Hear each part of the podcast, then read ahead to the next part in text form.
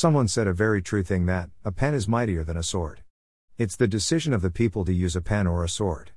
If someone uses a sword or any other weapon to show that my opinion is correct, nothing happens except riots and wars, which actually hurts people.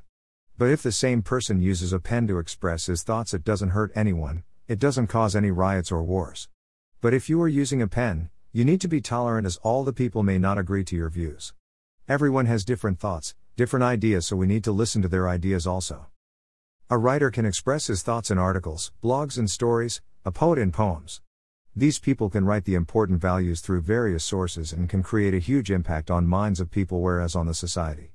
A writer has a great ability to insert moral values in the society.